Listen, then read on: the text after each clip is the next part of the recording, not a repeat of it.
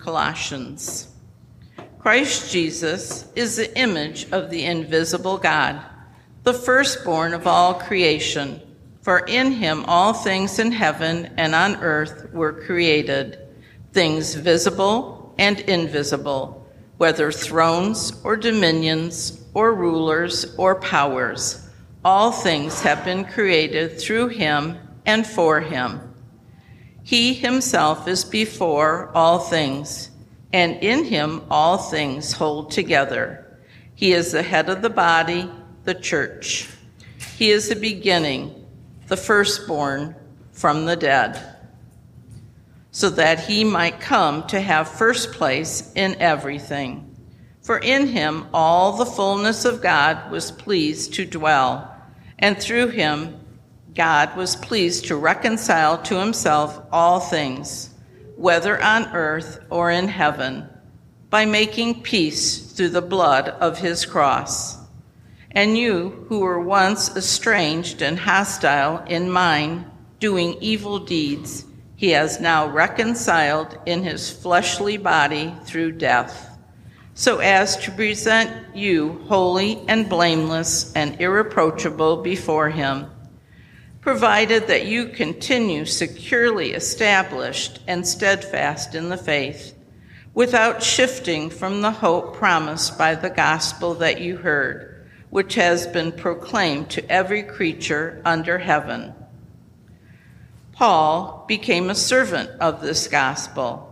I am now rejoicing in my sufferings for your sake and in my flesh I am completing what is lacking in Christ's afflictions for the sake of his body, that is, the church.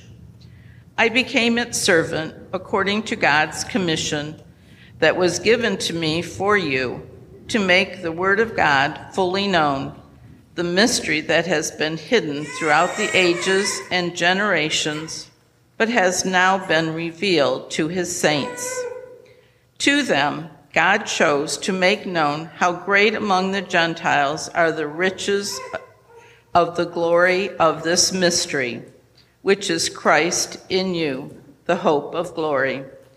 It is He whom we proclaim, warning everyone and teaching everyone in all wisdom, so that we may present everyone mature in Christ.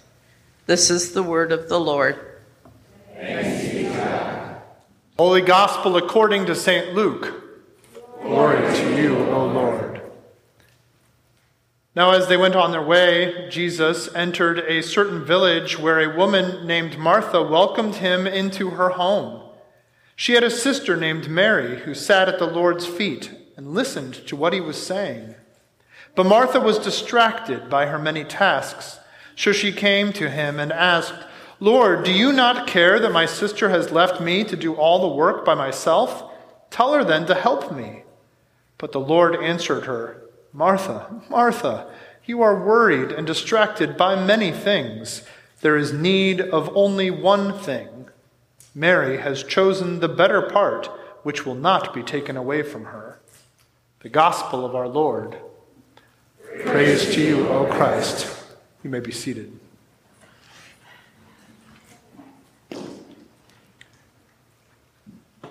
Grace and peace to you from God our Father and from our Lord and Savior Jesus Christ.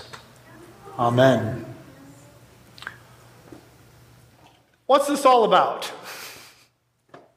Why are we here? To lift up the name of Jesus? Yeah. To, to praise him? Yes. To sit at his feet, as did Mary, to hear from him, to receive from him in the posture of a disciple. Those who are gathered here, gather here to hear his word, to receive him as he gives himself to us. That's what this is all about. now, sometimes we get things confused and muddled. We think that this is about something else other than that. And certainly there is more than just what happens in this room for an hour uh, once a week. there, there is more to, to this. Uh, there is so much more than this. There is an end goal that God has for each and every one of us who sit at his feet and receive from him. St. Paul talks about it in Colossians. He says, You who were once estranged and hostile in mind, doing evil deeds, he is now reconciled in his fleshly body through death. Why? He tells us. So as to present you holy and blameless and irreproachable before him. That's God's goal. That's why Jesus died on the cross so that he could present you. Yes, you, sinner, as not a sinner before him, holy, blameless, irreproachable you might look at yourself in the mirror someday and remind yourself of that. Because I'll tell you, when I look in the mirror uh, to say those words, who am I? Holy, blameless, irreproachable, those are not the first three words that come to mind when I'm honest with myself, right? But if I'm honest with myself, those should be the three words that come to mind. Because that's who I really am in Christ. Because he shed his blood on the cross for me, I am reconciled to him. And I truly am, honestly speaking, holy, blameless irreproachable. Not in and of myself, but because Christ is in me. Christ is in you. And so it can be said of each one of you you are holy, you are blameless, you are irreproachable. Because Christ is in you. How can this be? St. Paul says that it is a mystery and the hope of glory. It is an already and not quite yet reality.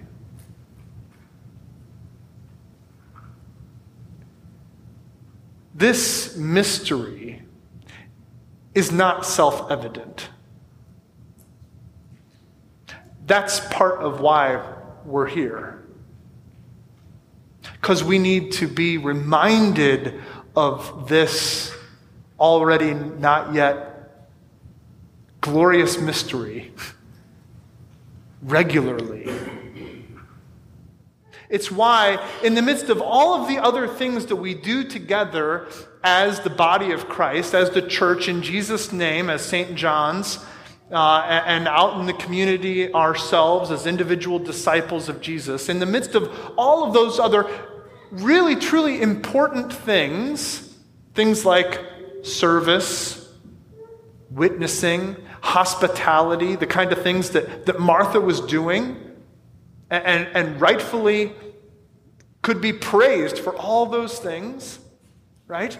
All of those acts of service that are lived out from the life of faith, all of those things, while important, they are not the primary thing.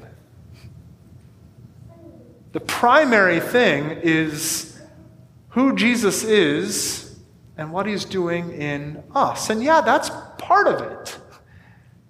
That's, that's what the holy, blameless, irreproachable life looks like out in the community, in our day to day lives. It's lived out in service. But we need to remember from whence it all flows. It starts here at Jesus' feet, receiving what he would give to us, receiving himself in with and under the bread and the wine, so that we can take that same word out wherever we go. starts here. starts with him. And he is not a guest in this house. He's the host. He's the one serving up what we need. And we need to hear it again and again. St. Paul says, He is now reconciled in his fleshly body through death, so as to present you holy and blameless and irreproachable before Him, provided that you continue securely established and steadfast in the faith, without shifting from the hope promised by the gospel that you have heard, which has been proclaimed to every creature under heaven. St. Paul says, don't miss the point. Don't wander off the path. Stay steadfast in this faith that has been delivered to you by the gospel. Now, how are we going to do that? as we're living out in the world, in our day to day lives where our patience is tried and where our sin is so self evident in our daily interactions with people, as we look at ourselves in the mirror and we're honest with ourselves, how do we stay steadfast in the faith to, to trust that my sins truly are forgiven, that I am holy and blameless and irreproachable in Christ. How do I stay steadfast in, in that in the midst of all my life? Starts here. It starts with sitting at the feet of Jesus, being reminded regularly, week in, week out of who I am in Christ, who He is for me. He is. He is the image of the invisible God, the firstborn of all creation, for in him all things in heaven and on earth were created things visible and invisible. Whether thrones or dominions or rulers or powers, all things have been created through him and for him. Yes, even those huge things that seem too complex, that seem threatening, Yes, all of that stuff has been created in Him, through Him, for Him. He Himself is before all things, and in Him all things hold together. So, your life, as it is complex and you can't even begin to unravel it, guess what? He holds it all. he knows how to unravel it. And to him, it is no ball of mystery, it is all laid out because it is all in Him. He is the head of the body, the church. He's our host, sits at the head of the table, and gives us Himself. He is the beginning, the firstborn from the dead so that he might come to have the first place in everything. So it is good that we come and we gather here and we praise his name, just as that song, that hymn we sang earlier, may Jesus Christ be praised always. If it started to get repetitive for you, get used to it because that's what heaven is going to be like. when we realize just who he is in a way that we can only do by faith. Now we will see it then with our own eyes. In him, all the fullness of God was pleased to dwell, and through him, God was pleased to reconcile to himself all things, whether on earth or in heaven, by making peace through the blood of his cross. He was pleased to do this. To take you and all of your sin upon himself on the cross. This made him happy to do this.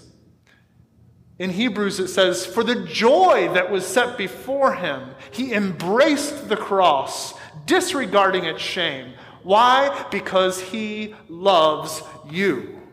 And while you were still estranged and hostile in mind, doing evil deeds, long before you cried out to him, he cried out for you. Died for you. Why? To present you holy, blameless, and irreproachable.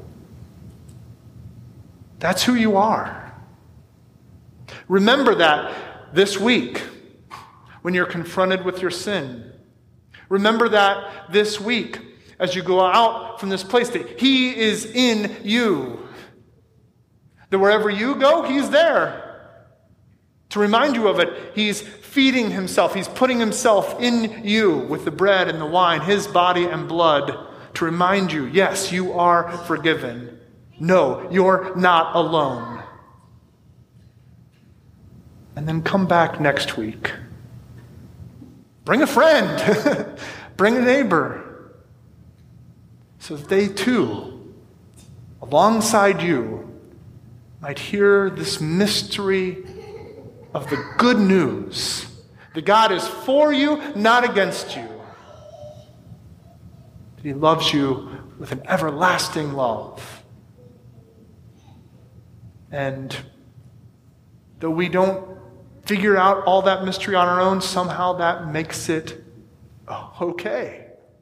More than okay, it makes it great and glorious so that we are left to do nothing other than praise Jesus.